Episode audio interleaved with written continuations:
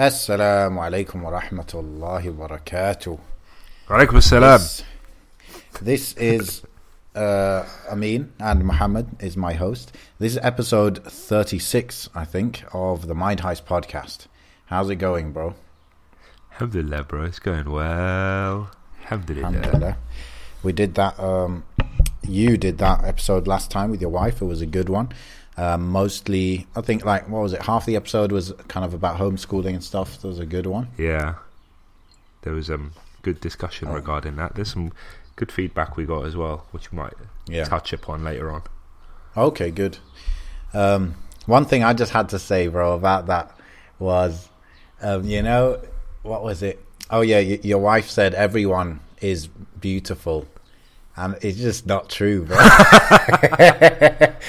Oh no. no, no, just uh, obviously it's it's nice to, to say that and to think that, and and it, in a way, maybe it could be said in a way it's true, but uh, the reality of life is we all have some disadvantages and some advantages, isn't it? Yeah, so so. it's like you can't say you can't say uh, I'm handicapped, like I can't walk.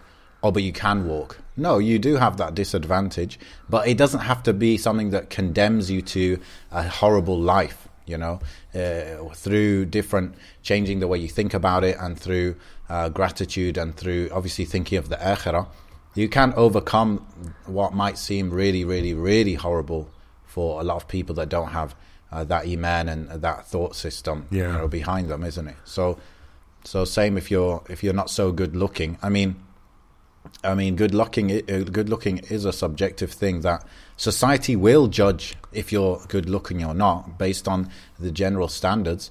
Um, you know, and because it's subjective, you can't say they're right or wrong really because it's just subjective.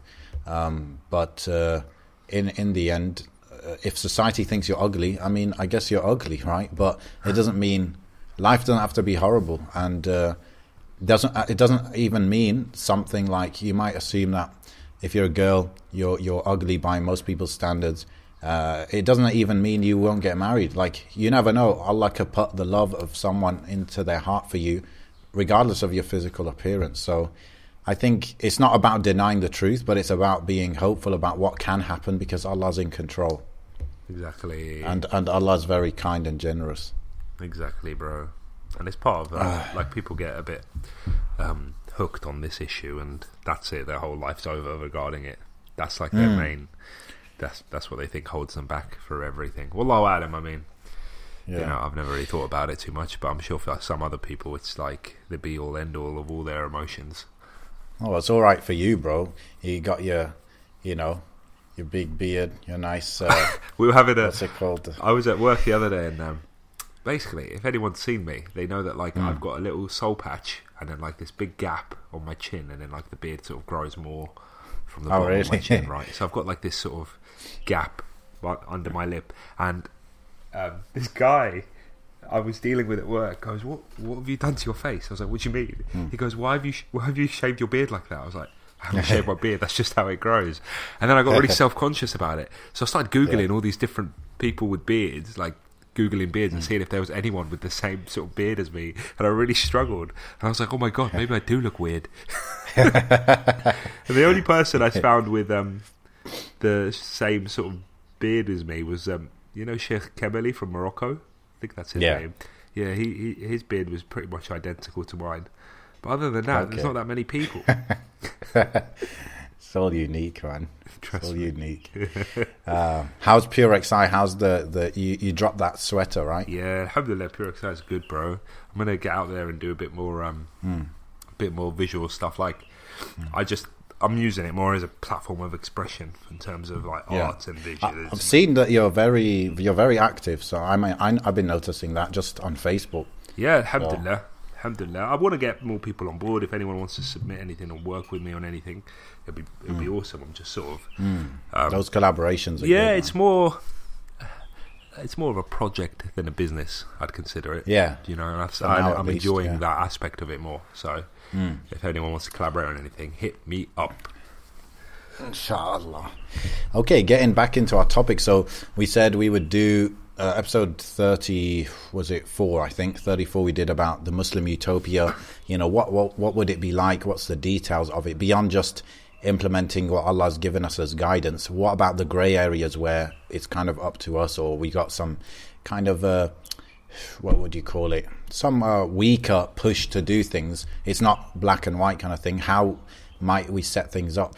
So just to continue some of those thoughts what about, bro, this uh, is- issue which I think we've discussed on podcast, and you know these are the these are I feel the areas that Islam can give us guidance beyond what we might think on a superficial level. Um, so the the topic of you know getting people from education into an actual job or a career or giving them a skill set with, by which they can make a living and and uh, help the society as well with a certain skill you know, we always say, or a lot of people say, it's it's broken, right? Um, what what do you think Islam has to offer in this area to to offer some kind of solution, or or does Islam not have any specific, you know, uh, guidance for this area? What in terms of people's suitability to certain roles? Well, just having a system where people can flow through education and come out the other end and be suitable for certain job or whatever. Mm, oh, I don't know. I've never see. This is these are the, probably the aspects of maybe our religion that I'm the weakest in. Is that the nitty gritty sort of um, everyday kind of procedures that I haven't really thought about beyond um, Mm. the actual worship element of it.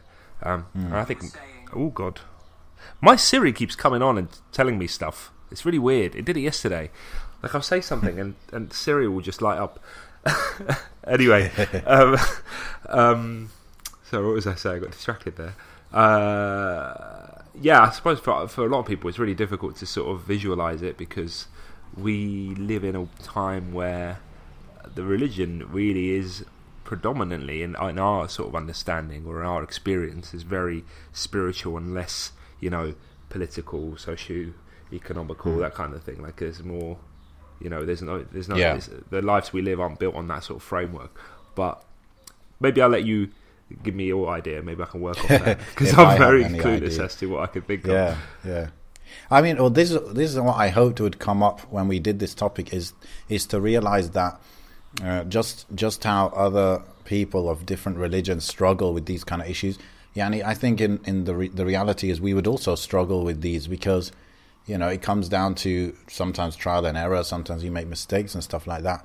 Um, I think maybe one area where I don't know, depending on how people really consider uh, Islam, uh, I think you could s- argue to have more of an open education system where there isn't mandatory schooling, where there is room for people to do different things, uh, just in spirit of everyone being different. And you know, like Allah says in the Quran, وَكُلْ uh, uh, وَقُلْ uh, wa- wa kullun ya'malu. Let everyone do what they are, you know, inclined to do, what they are, you know, suitable to do, what suits them. And so, we shouldn't force people into something which might not suit them. And also, what I think a huge thing that comes with Islam is humility and knowing that human knowledge that that we have even today, after a few thousand years of you know learning new things and that knowledge building up about the world, we're still very limited, right? And based on that, we should hold ourselves with humility. And I think that's one of the major ways that Muslims should carry themselves versus non-Muslims. Um, more humility, more who knows, because uh, uh, if you think of the so-called developed world, there is this, uh, you know, absolute norm and absolute assumption that we should be, um, we should have this mandatory schooling until you're 16 or 18 or whatever, and it's that's the best thing. But it's only been around for hundred years, and so you have to question. If you're humble, that is, you would question, oh, yeah, well, we've been doing it for hundred years, but is it really the best way, and and stuff like that. So Yeah, I don't have really, anything um, too specific. It's really it's just like arbitrary, isn't it? In the sense that a lot, Yeah. of, you know, there's paintbrushes. I mean, it's an educated guess, you could say. Yeah, I guess so, but it doesn't apply to all, all kids, and it doesn't. Yeah, yeah. That's, the biggest. Yeah, I suppose that's. And and I feel like i if we had more humility, we might have acknowledged that a while ago. But it seems like only now people are slowly realizing that, or maybe not every everyone should go uni and all of that. So I think humility is a big thing to take out of this. Uh, and then onto that, uh, kind of moving on from that, the you know, and a lot of people they either don't have the education opportunities or they don't have other paths.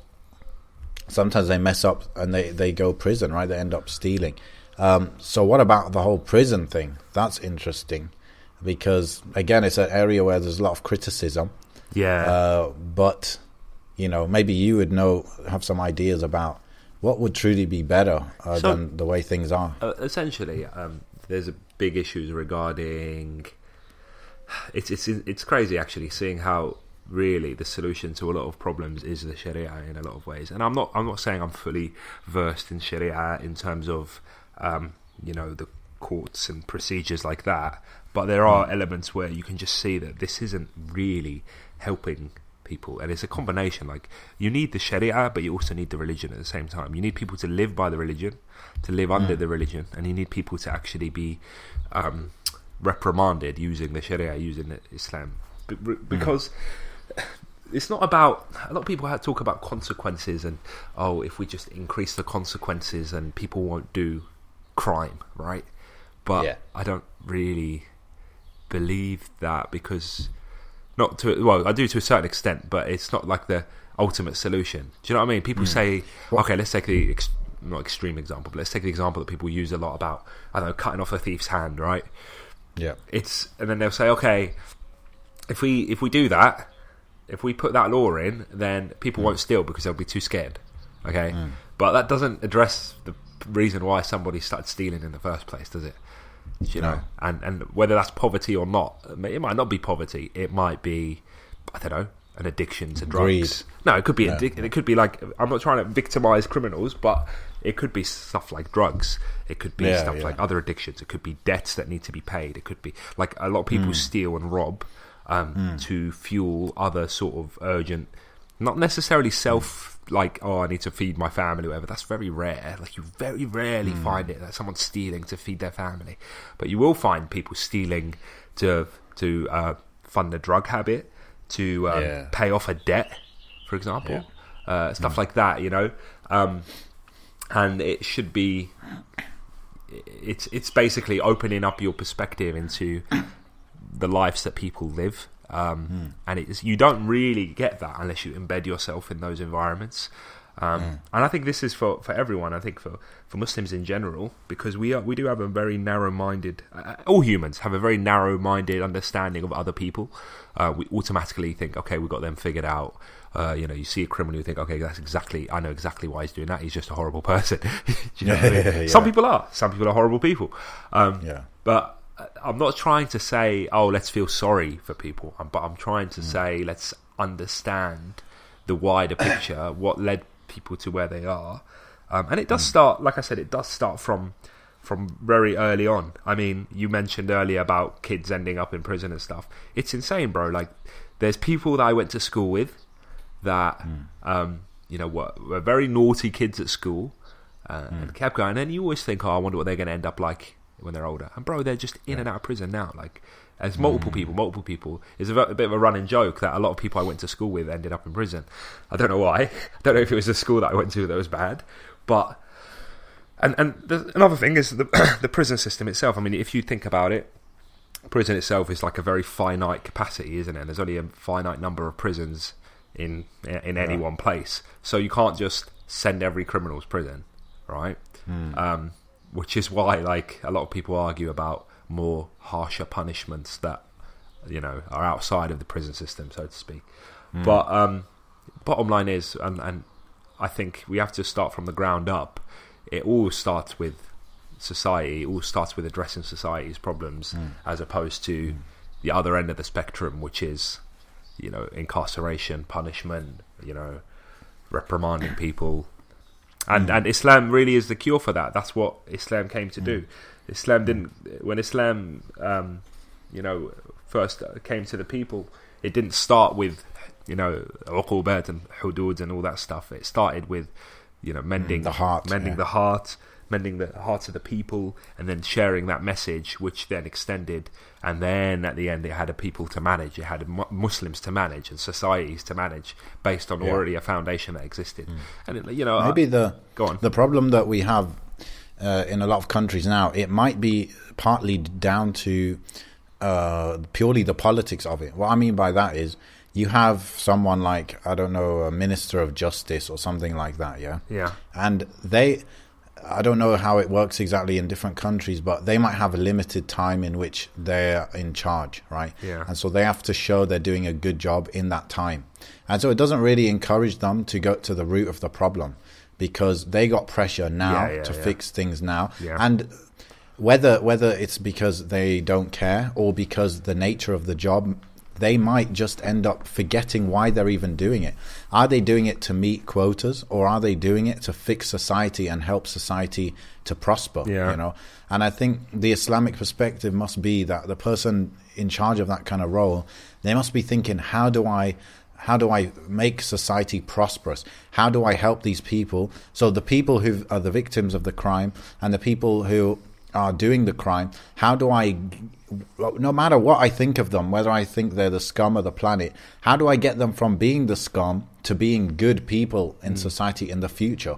And if you have that long term vision, which you, if you're able to stay in, in that position for 10 years or something like that, then you, you might have that longer vision and you might actually try to get to the root of it, isn't hmm. it? A lot of it, I think, comes from elements of like fulfill a lack of fulfillment and lack of responsibility when they're you know growing up.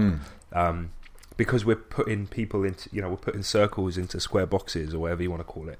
Um, you, you see, I mean, you've been to school. We've all been to school, and we've seen those kids that just don't really engage with the system as it is. You know, some Yeah. people are very receptive to you know exams and, and lessons and stuff like that, and others aren't, and others really struggle. And whether that's a nature or nurture thing, that's something we can really dig into in terms of proper study. But you just see those kids that just aren't really clicking with this the, with the, the education system as it stands. But you know full well that actually they've got strengths that you don't have. Whether it's you know uh, practical strengths, whether it's uh, what, what's the word? Um, what's the word they use for sort of more practical studies like uh, Vocation. that's the one vocational stuff or whether it's like physical education or stuff like that they do have strengths and actually you you find them in those strengths they flourish and in those strengths they they have pride but we don't really uh, you know this is why like you see a lot of people maybe in America for example you see a lot of people chasing like uh, uh, scholarships in um, in the sports which is really cool. Like I think that's a really good initiative for some people in terms. Like you see some people that come from really rough backgrounds that didn't really engage with the school system, but there's still hope for them to to get somewhere based on. But the issue is that somewhere is just a college thing. It's just it's back into the system that they never engaged with in the first place. Do you know what I mean? Yeah, yeah, yeah. But- There's no clear path Yeah, outside of that system. Exactly, and and this is why I think like you know stuff like I don't know the army or stuff like stuff there's Hmm. where there's discipline where it's more sort of physical and stuff like that. It might be good for people like that, but Hmm. Yeah, um, it might be. I'm not But I'm just thinking though. I, I remember one kid uh, when I was a teacher. He was very, very uh, badly behaved, um, and he just kept getting expelled from different schools, and he couldn't not go to school. So because he'd already been expelled from like two, three schools, now the school that he's in, they pretty much can't expel him because you know he can't just not be in school. So they just got to deal with him. Yeah. Right? I'm just thinking, what if there wasn't that necessity to go to school? What if he was able to take up an internship at a garage or you know something like that? Uh, maybe he would thrive. Actually, You- Yeah. you, I think we'll be surprised. Um, so I think you know these kind of avenues. Again, if we just accept that we don't know the perfect way of doing this education system, and if we accept people are different, then that's a good starting Yeah. starting place. But also, unfortunately, I think I don't know if there was any way we could we could avoid this, but all jobs are going away from being hands on to being uh, knowledge based and you know using brain power. And uh, you know they always say like uh, in the previous like revolutions industrial revolutions like in the first industrial revolution people went from uh, like loads of people having to manufacture stuff to very few, right? They got help with certain things. Then robotics came, then it made it even easier. Yeah. But uh, and then those people that used to work in factories, uh, low, they they were in low level factory jobs, they moved to low level service jobs, right? Yeah. But they still went to a low level job. But now it's becoming like soon low level jobs won't exist whatsoever. Yeah. So it's a big uh, it's question. it's, Uh, it's interesting because if you were to break it down step by step on how all of those um, functions came about, then Hmm. you probably like okay. Let's let's take if we were to take an Islamic stance on every single step that results Yeah. in I don't know robotics in a in a, in a warehouse, for example. Hmm. There's oppression all along that line up until the end. So all the way at the end, you could say, "Oh, look, there's robots, and there's just one person maintaining robots." Okay, Hmm. we'll have to accommodate for that. But actually, how are those robots designed? Who came up with that? Who comes up with the, the materials to actually put in those circuit boards? Do you know what I mean? Yeah. And all along that line, there's oppression. So there's people how is there oppression? yeah, loads and loads of oppression. So people actually, you know, almost like slave labor in terms of of uh, manufacturing these things. You've got minerals and stuff getting uh, mined out of countries. Um, you know, what was it like? Um, certain minerals. Uh, I can't remember exactly, but I, I remember reading like certain minerals that are used in like even the iPhone are. Uh, Are you know uh, Yeah, stolen, like stolen coltan. essentially, yeah, from from war torn countries or from you know certain parts of Africa, stuff like that. So Yeah, yeah. if you were to say, okay, let's take a Islamic, uh, uh, honest, just approach to every single step of our production, then actually Yeah. you'd find that it might not even be maintainable to use the current Mm. technologies that we have, and actually we do have to, you know, take it back to a more classical sort of. Um, it's like a give and take, right? We Yeah. don't, if we get too advanced, then we're oppressing someone along the way, right? But if we dial it back a bit, I don't know. then actually we can offer Yeah, more yeah. to those that are at the beginning stages of the food chain, so to speak. I see what you're saying, but that's just kicking the can down the road. That just means instead of um, AI taking our jobs now, it'll take our jobs in a hundred years. So I think you just delay the problem But, but rather than what I'm saying though, in a in a Muslim utopia, we would be more Yeah. conscious about these things. That actually, it might not be that we're worried too much about um, the the issue of I don't know less jobs because of technology. Let's actually deal Hmm. with how we're getting our technology in the first place. Do, you- do you understand what I mean? But this Yeah, is yeah, this is I in an know ideal world sort of scenario. yeah, yeah. I think we yeah we just we we can't turn off technology. Oh no, no, of course, of Yeah. course. It's just like we can't even the dangerous technology like i don't know. Like let's say we we consider social media it's more bad than good. Like not no one person can decide to turn it off yeah, right? yeah, it's like yeah. it's a very difficult one. And sometimes you just inherit stuff that you have to deal with. Like no doubt there's so many issues that yeah you're right. Like they may have come as a result. That's an interesting way of thinking about it. They come as a result of certain things which we disagree with but they're here regardless isn't it I mean, this is my, my, my the reason why I speak like that is maybe because I'm slightly influenced by certain documentaries I've watched recently regarding like global warming and stuff. But Hmm. it's it's it's interesting how. Correct me if I'm wrong, but Allah Subhanahu wa Taala speaks in the Quran about like the fasad that happens throughout throughout Hmm. the earth, and it affects the earth. It affects basically the people, and that Yeah. fasad basically, like think about it this way: like because of excess, because Hmm. of too much X, Y, and Z, because we we don't know how to measure ourselves, so how to limit ourselves. The the earth itself shows signs of suffering in that sense, like Yeah, the, the yeah. pollution because we don't know how to measure ourselves. We just keep taking and Mm. taking and taking. We don't have any consciousness. But if you think about imagine if the whole world practiced Islam how it should be practiced with the Sunnah, it should be practiced like little things such as not not to waste water.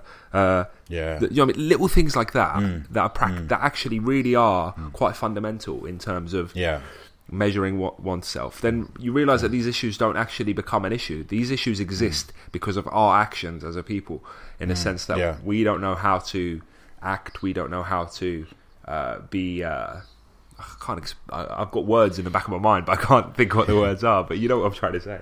Yeah. Uh, the the آية uh, ظهر الفساد في البر والبحر بما كسبت أيدي الناس. Yeah, and um, the tafsir of that might be really interesting. I mean, I, I don't want to hmm. give my own tafsir, but hmm. what what I what I automatically think of is these kind of hmm. issues where uh, f- fundamentally we're just we all we do is take take take and we don't really give back much.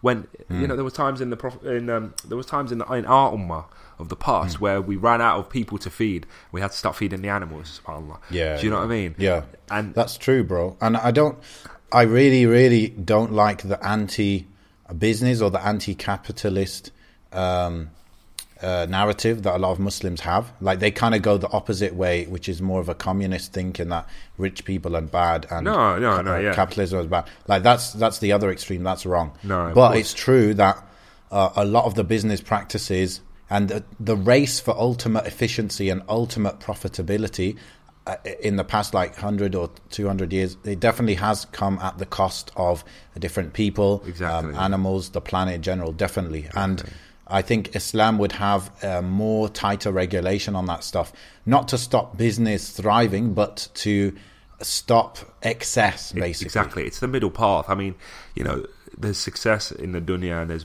monetary gain in the dunya. And then at what point is your success coming at the expense of other people or Yeah. something really negative? That is where we have to Exactly. start measuring ourselves. Because really, okay, think of it as a think yourself, I mean, as I don't know, the Muslim Jeff Bezos, right? And Hmm. you're just raking it in, raking it in, raking it in. And then at what point does your money, let's say hypothetically, you know, all, all that money's halal and you're only Hmm. selling, you know, decent goods. But then at what point does your money start getting a bit tainted based on the based on the um you know the, at the expense Yeah. of other people. And then it, Yeah, they just starts increasing that percentage of hmm. tainted money so to speak just starts increasing hmm. increasing increasing. Yeah. till really you, you're you're just you're attaining wealth without any hmm. real blessing in it at all. And is that more important to you as a muslim jeff bezos or does it do you understand what i'm trying to say? Yeah yeah yeah. So- definitely bro. And, and definitely when it comes back to like the whole prison thing, uh, you know, one thing I thought of with the London riots when seeing that, and uh, even you know, Vice they do these documentaries about like these these guys that rob people on motorbikes in London. oh and yeah i stuff saw like that yeah yeah, like completely shameless, you know. And it made me think of a few things like these guys are robbing, yeah. Like robbing, you, you can't stop these kind of things, right? But why are they robbing, yeah? On what one thing I noticed is that they they think basically everyone's doing some kind of wrong, so let me do wrong, right? They're kind of the people above them in society, you know, quote unquote. Uh, they're saying, look, these bankers are robbing, these rich people are taking drugs, they're doing this, they're doing. So look, why is it only when I do it it's wrong, right? So they they kind of have that argument. It's not a justifiable thing, but you get it. It's like when they see everyone's messed up, they'll be like, well, let me be messed up, yeah. And the other thing is, with the London riots, it's like there seems to be because of the excessive um, advertising, which is trying to appeal to to generate desire for things that you don't need.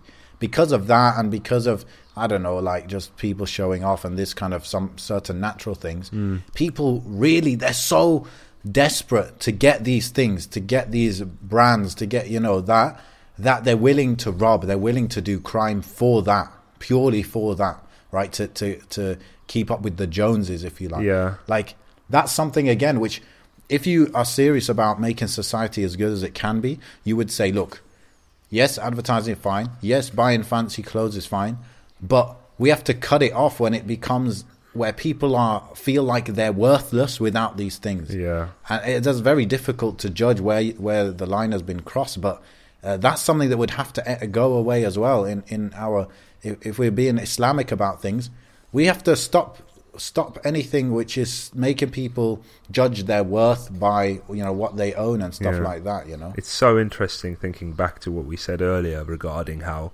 uh, everything started with the the obviously the first and foremost tawheed, but then the, the, the nurturing of people's hearts. And it's Yeah. it's this. The bottom line is the reality is most of the world's hearts are they're sick. Most of the heart, most of the world's hearts are dead. You know, for Allah example, that Ma'afi, you know. the, the, that riot, those riots that you mentioned, the those people's hearts were, were ill. Those people's hearts were already sick and tainted. There's nothing stopping them from from uh, from going out and, and fulfilling their desires when the opportunity presents itself. Yeah. You spoke about people that are stealing mopeds. Actually, there's there's a spate of people stealing mopeds around here, right? And obviously, you know, I've, I've dealt with a lot of them before and stuff like that. And actually, they don't steal for any monetary gain. Wallahi al mm. They don't. You'd think, okay, they're stealing mopeds and they're selling them off, right? all right. Wallahi, rarely, rarely. I swear, it's well, just for fun or challenge. I, or? they, that's what they do. Is do it for fun. Actually, they they'll steal a moped and they'll joyride it until it runs out of fuel, and then they'll chuck it somewhere, right? That's what they do again and again and again and again, right? Chuck their hand somewhere, bro. but this is it. It's it's it, what is that anything to do with you know monetary gain or no? It's it's literally just a sick heart. It's disregarding that this is someone's possessions. This is someone's you know hard earned, hard earned you know um, whatever like vehicle whatever that they've they've worked hard to get. And you know these things aren't cheap. You know they do it with cars. They do it with subhanallah. And it's not like oh it's a planned out. I mean, there are some. Let's let's not let's not hide the fact that there are some organised criminals that do X, Y, Z, and they plan things out or whatever. But hmm. these are a lot of the time just kids that are.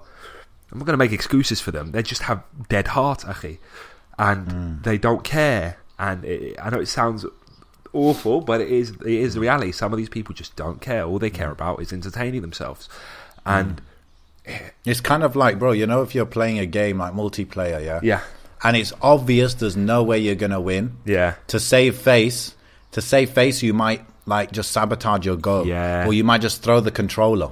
That's Yeah. what these people are doing. Yeah, They're exactly. basically saying, "I can't win at life, so I'm gonna sabotage my goal, Yeah. uh, my game." yeah, and and you know why that is is because materially not everyone can win the game of life that's why and they've been obviously society is showing them from the top down that life is all about material gain yeah, and it's all about having fun. And if you feel there's no way you could get money and there's no way you can have fun, and fun requires money anyway, if if you feel you can't get that, you're like, look, I'm I'm throwing my controller. I'm not Yeah. playing this game. It's it's So- it's seeing Shaitan's characteristics in the people as well. Like Shaitan couldn't win the game; he didn't want to play the game, so he decided to ruin the game for that the person he was competing against. Subhanallah. You know, uh, and uh, that's it. He wants to take people down with him, and this is Yeah. this is the reflection of Shaitan's actions on the people. People Yeah. maybe feel a bit annoyed or they, they can't reach these heights or whatever, so they take it out on other people because it's the same sort of thing. You know.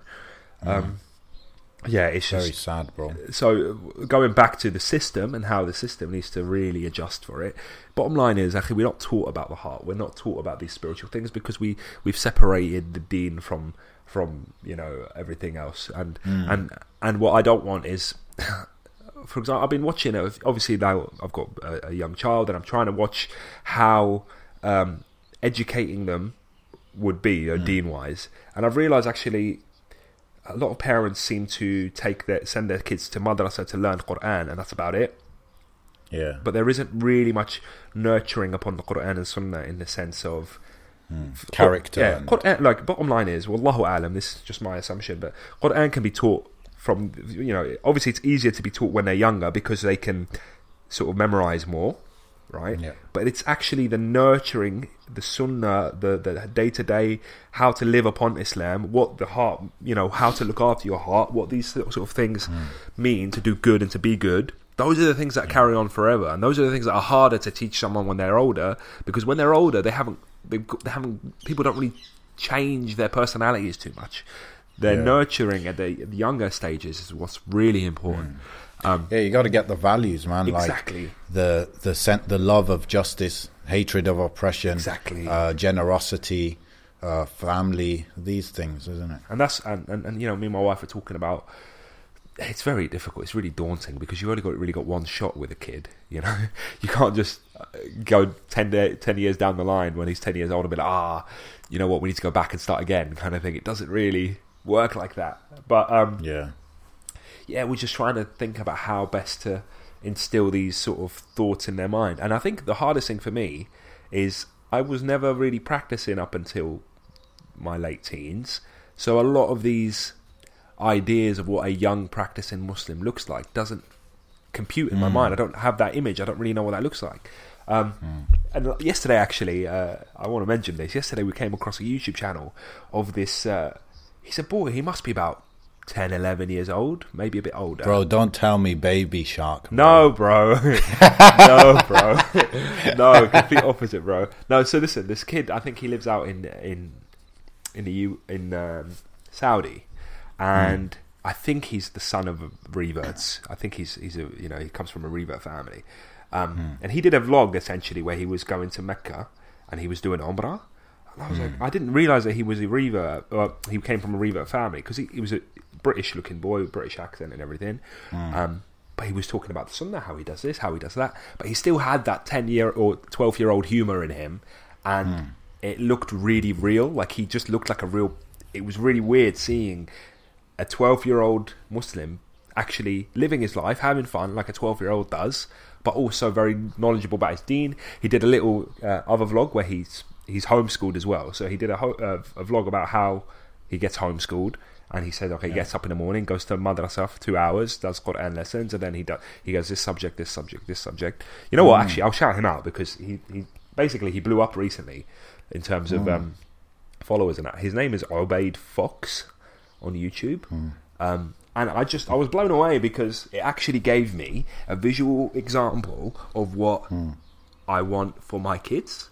Not to to I think and, and I think a lot of people parents suffer from this because they don't because they don't visually understand what a practicing young child looks like that they mm. go into extremes in hammering that deen into them and, and mm. stripping away this aspect of fun and this aspect of fun and this aspect of fun that the child grows up sort of resenting it a lot and then it gets very far mm. away and separated from from that understanding Wouldn't you older. say, bro, that?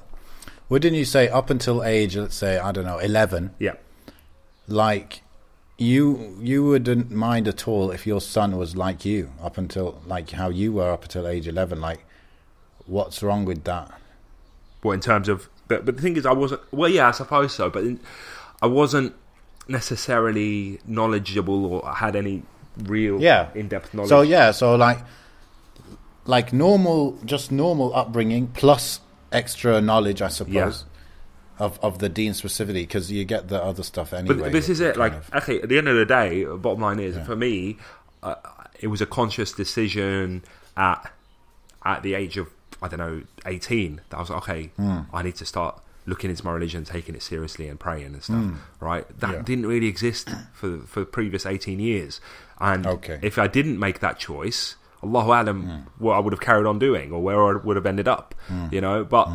And that's not. There's no disrespect to my parents whatsoever at all. You know, because they, I'm sure they Hmm. did what they could, and maybe because of certain aspects of my upbringing, I wasn't really too aware or too clued up or too engaged. Um, Hmm. And it's about making that effort in trying to get me engaged, again get me engaged, get my kids engaged, and stuff like that. It's but for Yeah, other families, it's very easy actually. Like for, for for yourself, it might be a completely different perspective. For other families I've seen, they've grown up with that knowledge already, and they've got other difficulties and other struggles. So Yeah. for, I'm just talking from my perspective. I don't have, I didn't have that visual understanding of what does a you know a nine year old that sort of goes to the masjid look like. You know, Yeah, yeah, that's true. I just, I guess, if me up until age eleven, I mean, okay, I I was praying. Um, uh, I guess I would fast Ramadan. I mean, towards the older range of that those age ages. yeah, Um, other than that, it's just like go to school, um, go to school, play outside, you know, fight with kids, play football, you know, the normal stuff. Um, play with Lego at home, maybe, you know, like literally nothing wrong, right? Nothing wrong with it. Yes, it's true. I didn't, uh, I didn't have the ideal mindset of uh, Islamic knowledge is important, and I know this and I know that. I just knew some surahs. I prayed. Um, I knew some facts, or I guess random facts about Islam. So I, I guess I could have been better in terms of that. But I'm talking about for that age, because Yeah. obviously after age 11, yeah, it gets very complicated. Do, you- do you think? Ah. Um, I don't. I don't know. I was just delving into the differences. Do you think, like your parents, um, spoke to you a lot about Deen and like these values? Do you think these are values you picked up, or do you think there Hmm. was actual conversation regarding them? No, I think it's just picked up. Um, But you think, think do you think it would be my- better if it was sort of more directly taught or nurtured to you? Uh, I think there's something a bit fake about trying to teach values in that way. Yeah. Um, So it could have been better, but I, I wouldn't say it should be go all the way down that road where it's like you're every uh, you're being lectured on different hadith every time you go out with your dad, or you know, it shouldn't be like that. Yeah, I mean, Um, I, in to, fact, to make it I, I don't know what ideal looks you know like. what I mean? Yeah, yeah, yeah. Uh, yeah, I don't know how far to take that because if think about if you're a an engineer, like you're a chemical engineer, yeah, Yeah. and so you got so much knowledge in your head about chemistry, maths, and all of that. And now you you would like your kid, even if they don't become an engineer, you would like them to at least have this knowledge, yeah. Yeah. And so as they grow up, you're feeding them these random facts here and there. I, I don't know if would that really contribute. I don't, know. I think it has to be ah. it- obviously, like you said, yeah. The the sincerity aspect of it has to be there. But I think hmm. you know, one day if you have a child, inshallah, you'll Hmm. you'll have the same sort of concept because you, you know you know sometimes in movies and that you've got the father talking to the son and it's all like deep and it's like giving him some parting words of advice Yeah, and yeah. stuff like well imagine that but actually sincerely and every you know every other day or so but I don't. I how- guess I don't expect that to happen very often at all. but this is why I'm thinking: is that is Yeah. that actually important? For example, here's an example Hmm. that I think of when um, when Yusuf alayhi salam came to his father and, and spoke to him about that the dreams that he had, right? And, Hmm. Yeah, and the way yeah. that his father engaged with him. That's the sort of concept I'm thinking about. I'm thinking about Yeah, that, yeah. Hmm. that that engagement where it's actually we're not talking about dunya at the moment. We're not talking about we're talking about actually something that.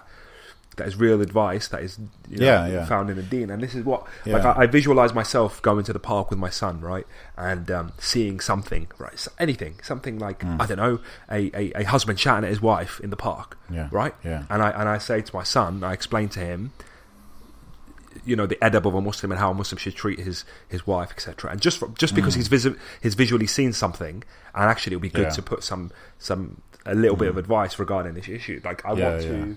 Um, I want to sort of visualize how that how that scenario plays out, and if that's part of a lesson learned, if you know what I mean. I mean, I guess I've got loads to learn.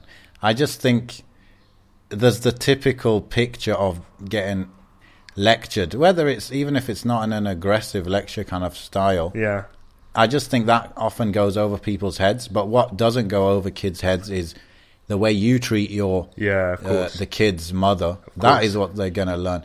And so I, I think there's definitely room. Like 10% of the time, you can give little things here and there, little bits of knowledge, little things here and there.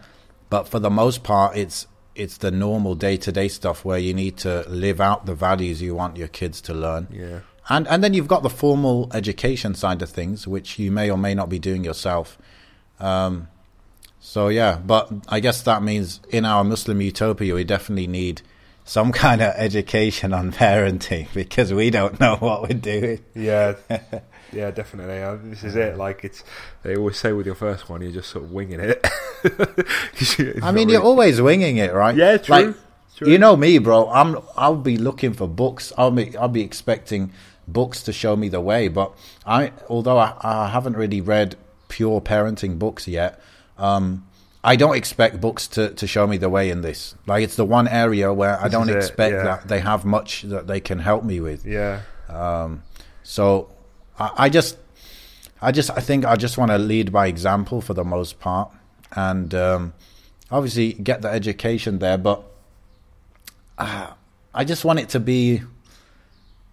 It's like you, you, you could be so enthusiastic about I- imparting your what you've learned and these things, but you just got to balance it. I think with being a bit, just be a bit natural and, and live it rather than speak in it and these things. True. Wallahu alam, really. true. The bottom line Yeah. is though, you eventually, you know, you're going to have to reprimand your child in in a, in a way, shape, or form. And in those Yeah, opportunities, I mean, you're not, you're naturally going to resort to using the being as an example, you know. Of course, Um, yeah, of course. So whether you want to le- one of you other lecture or not, it's going to happen either way.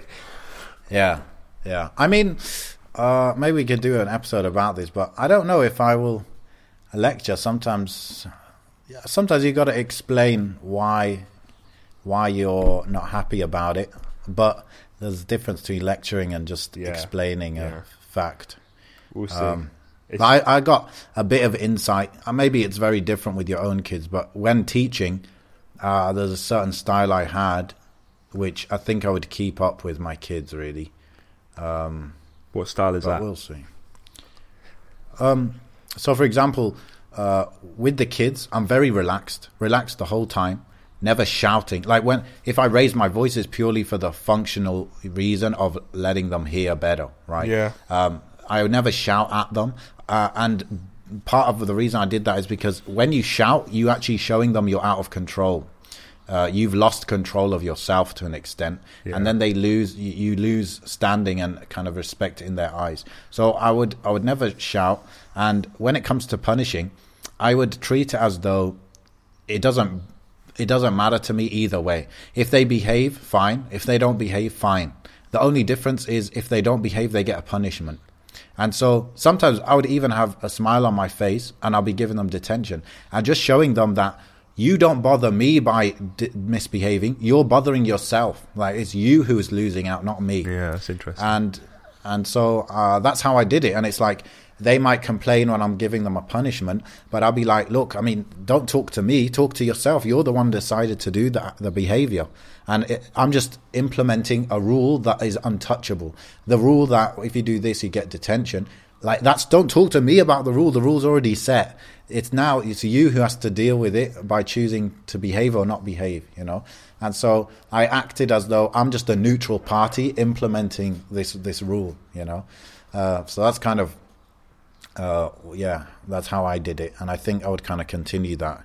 Like, uh, just be that, just be in control of yourself and show that it's for their it's for their benefit to to behave in the end, kind of thing. yeah, definitely. And then yeah. and then I guess the ideal is that they realize that when I behave, even subconsciously, they realize when I behave, I learn more and I have more fun and this and that, and then they just behave more and more. Um, Mashallah. yeah. Mashallah, Ustad Amin. I like that. Yeah, yeah. Um, bro, uh, one topic, interesting topic. Again, I don't know if we're going to have an answer. What about censorship when it comes to this this utopia of ours? You know, you've got you've got countries like I think Iran. They censor the whole internet or large parts of the internet. Uh, China, they have like their own complete separate internet because they uh, maybe that's not for society or for moral reasons, but it's just for political or whatever reason. And then you have um, other countries where they're like, no, no, everything should be free. You know, ultimately free access to the internet. So, you know, where do we draw the line? Um, it depends if this utopia exists isolated from the rest of the world, or if it exists with Hmm. the rest of the world still, you know, as it is today. Um, because if it exists, I mean, I don't think it would ever be isolated. That's yeah, I don't know if that's ever happened in history. no, no, of course, but no, if you're. I mean, this is it. We had to establish what we mean by Muslim utopia. Do we mean like all the Muslim countries that are around today are all sort of under one sort of body, or do we mean that the whole world suddenly becomes, you know, Let's Muslim? say fifty percent of the Muslim countries decide they want to all band together and under one kind of thing. Okay. Because that's the thing; it's still going to find its way in. Have you seen these? Um, there was this. Uh, I can't remember. It was Amnesty International. They did a sort of uh, not a charity, but basically people. They had this board full of Kim Jong Un's face.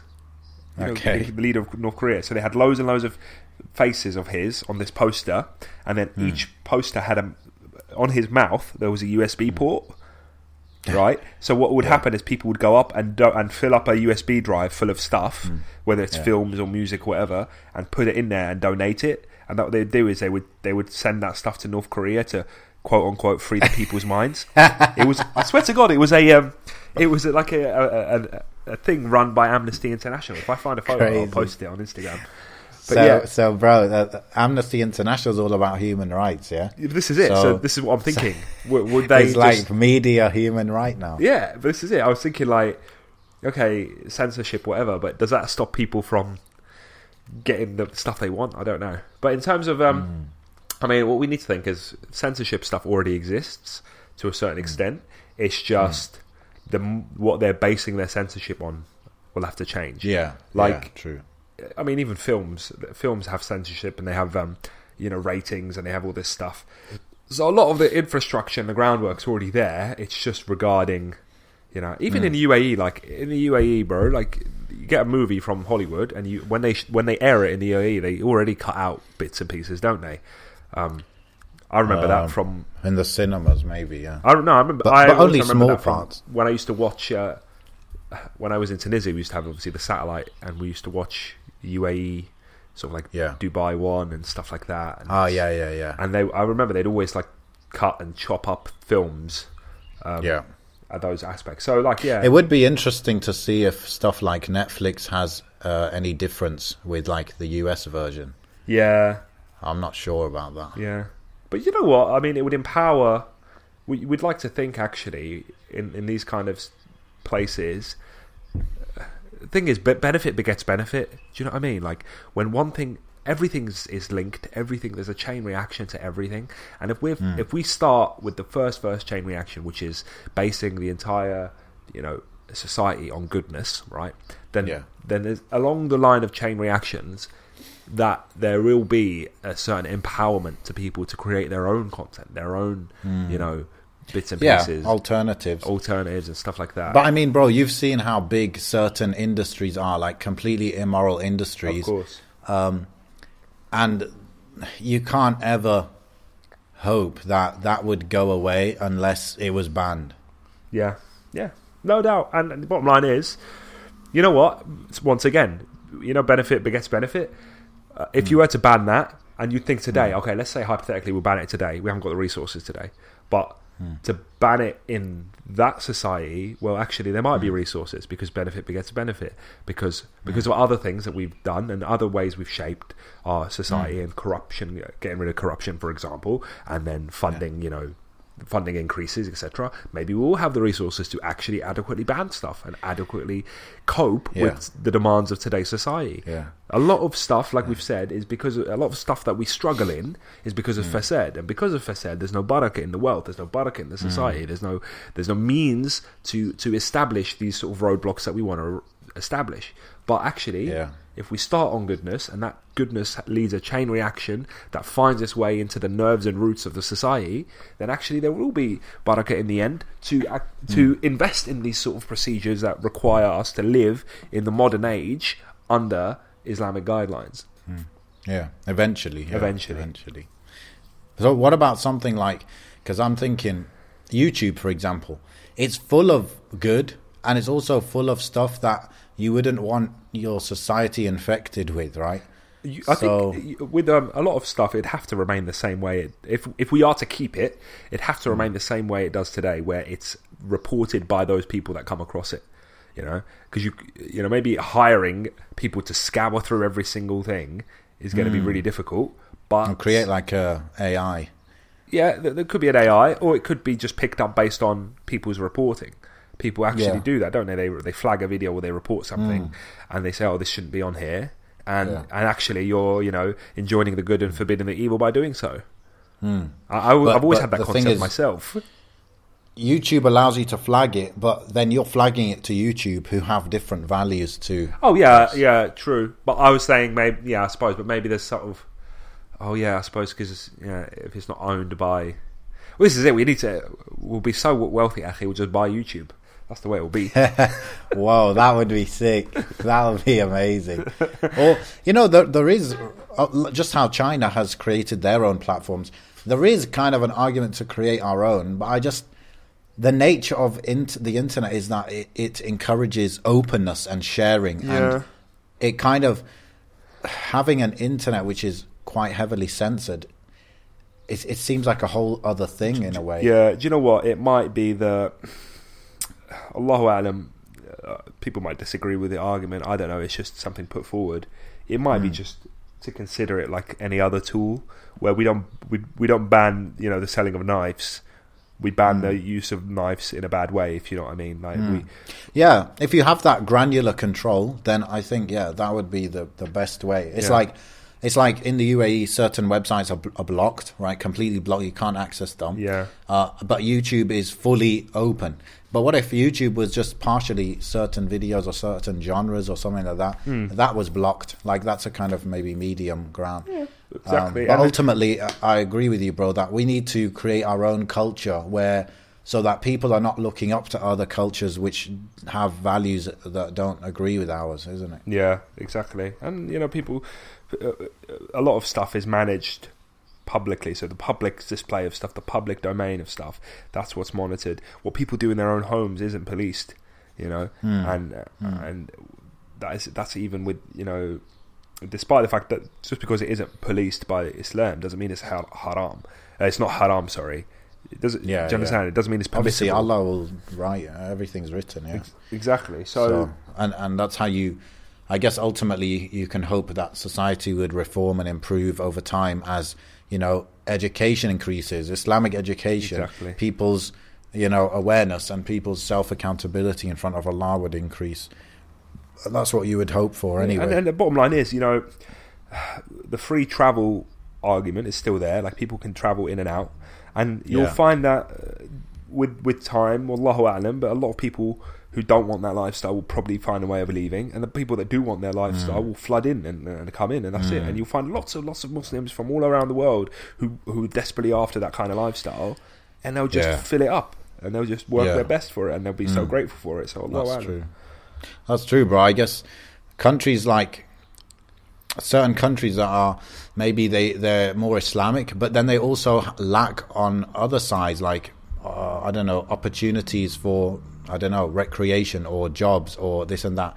So that's why maybe people are not flooding to those countries. But if you had a country that upheld yani, what Allah's revealed, and it also was had great opportunities, and it was open, and you could be creative, and all of those things that people want as well. You would imagine a lot of people would like to live in a country like that. definitely. I mean, I guess that's kind of like a lot of people see UAE as that. Like, oh, I can I can make money, and it's you know Muslim country, and yeah, a lot of people uh, do want to live in UAE, I suppose. So Yeah. that's an example, like UAE, but way better.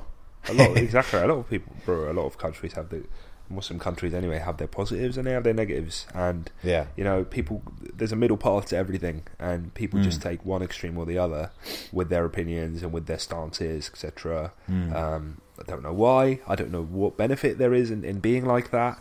Um, i don't know why people are so narrow-minded but we all we've all i think a lot of us have come from narrow-minded backgrounds. I know i have. And then slowly with more experience, more engagement with the world, you sort of balance it out. Um, Yeah. I, mean, I I don't know Generally, people in people who live in bubbles generally they are, you know, they're quite uh, close-minded. yeah, just because they haven't been forced to think about scenarios that are outside of their bubble. I, I think that's the the biggest advice. I mean, we don't have a Muslim utopia, really don't at the moment, but we can all uh, gain a better understanding of that if we engage with other Muslims more. We engage with other people more. Uh, even traveling, akhi, like there's a lot of uh, people speak about a lot of benefits regarding traveling and regarding meeting other people and, and, and seeing other people's experiences. There's nothing more interesting and eye opening than embedding yourself in someone else's shoes and someone else's lifestyle. Um, you've got it. You get Hundred percent. yeah, you've got little things like I don't know, a a hyper a hyper extreme example is like I don't know an EDL member going into a mosque and actually speaking to Muslims, right? yeah. Um, it was it's amazing. Like I'll, I'll, I'll use this opportunity to speak about like this recently. You know, um, obviously what happened in New Zealand. Um, My um, my line manager wanted to come to the mosque with me, right. and well, I say wanted. I think he sort of got roped into it, and he wasn't really too he didn't really know, you know, that what he was getting himself into. So he'd never been into a mosque, um, despite the fact that he was actually head of counter-terrorism at one point. Like he used to do some counter-terrorism work or whatever. He'd never actually Right. been into a mosque or, you know, well, that's not good training. very, I know, it's very, it's very bad. I thought, oh, this isn't really good. Anyway, so uh, he went in there, akhi, and uh, he was in awe, bro. He was in awe, and I thought a lot. Of, I thought, oh, he's just going to be putting it on for me, kind of thing, like saying, oh, how amazing. Right. No, bro, he would not shut up afterwards. He was Yeah. amazed at the the diversity of people. He was amazed at mm. the diversity in ages as well, not just races but age. Like there's young kids, mm. there's old. Like he kept comparing it to his his knowledge of church, and he's like, church is just like they mm. just talk from the. Bible. They don't talk about life. You know, they just say, okay, you know, David struck Goliath and etc etc mm. and that's it that's that's the example he gave me you know and he and he was like this khutbah that he listened to was hit him in his heart because it was what he was going through at the time and there was mm. examples used of xyz um mm. Okay, he came out and he was just like, "I need to go again. Like, I want to go next next next Friday." Oh, he wants to keep Wow, going. He wants to keep going, and he's when I say he's the most British of British people, bro. He's he's just the most British of British people. Do you know what I mean? So it, it just shows you that embedding yourself somewhere in a in a culture or society that you have no understanding of. It's like this. uh, It's like this negative. I'll say it because this this discourse exists. People say, "Oh, Say it, bro. Say it. people say like all Saudis are this or all Khalijis are this or that, Yeah. you know, in a negative light because hmm. Allah alam they might have a bit more in their pockets than than and than other people or hmm. something like that. But actually, I, hmm. Every single and I, I'm not even exaggerating. Actually, every single Saudi person I've met, every single Khaliji mm. I've met has been the most hospitable people. Have been so mm. kind, so warm, so warm, so welcoming, right? And mm. it's just that's because I've embedded myself in in good people, right? There's good and bad in everybody. There's good and bad in everyone.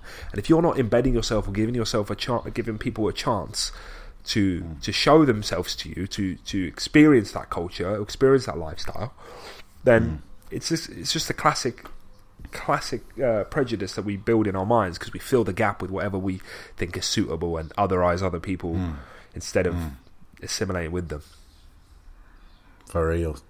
For real. Just had a bit of a rant there. That's all. no, it's a good man. Unfortunately, I've got to wrap it up. Uh, I've got to go to Salah. yeah, same. Then I, then I got a meeting and stuff. So uh, it's been a good episode, man. I'm glad to be back after a break. Uh, I, I was in the UK, as you know, for a week. Um, yeah. Now I'm back. Um, and uh, yeah, we should uh, pick it up, inshallah, keep it consistent from here. We got Ramadan coming, of course. Yeah, that'd be good. Uh, I, d- I don't know exactly what we'll do then, but I I don't see why we wouldn't continue. Um, and I think you know we should at some point get a few guests on. Uh, we talked about that before. And yeah, any plugs before we le- end it? Uh, nothing but pure XI. Uh, just, PureXI.co or .com or No, it's purexi.com. But if you go on Instagram, it's a lot it's a lot easier to engage there. It's pure.xi, or just search purexi and we'll pop up. on Instagram. Yeah. Cool. Uh, and I guess uh, if you go to uh, curiouscat.me slash mindheistpod or podcast, I think it's podcast, right? It is. sorry, I know I'm, I'm holding you up, Akhi. it is uh, mindheist. Uh, curiouscat.me slash mindheistpod. Okay. If you go there, then inshallah we'll get to your questions eventually. We just ran out of time this this week. Uh, uh, that's anonymous questions, and uh, yeah. So PureXI, Curious Cat. Uh, let us know what you think, and uh, yeah, wrap it up there, inshallah, bro. Jazakumullahu khairan for listening. Thanks. This has been uh, episode thirty-six. Right? Yep. 36 of the Mind Heist podcast with myself, Amin, and my co host, Muhammad, also known as the Akhi Tweet. Uh, Assalamu alaikum wa rahmatullahi wa barakatuh.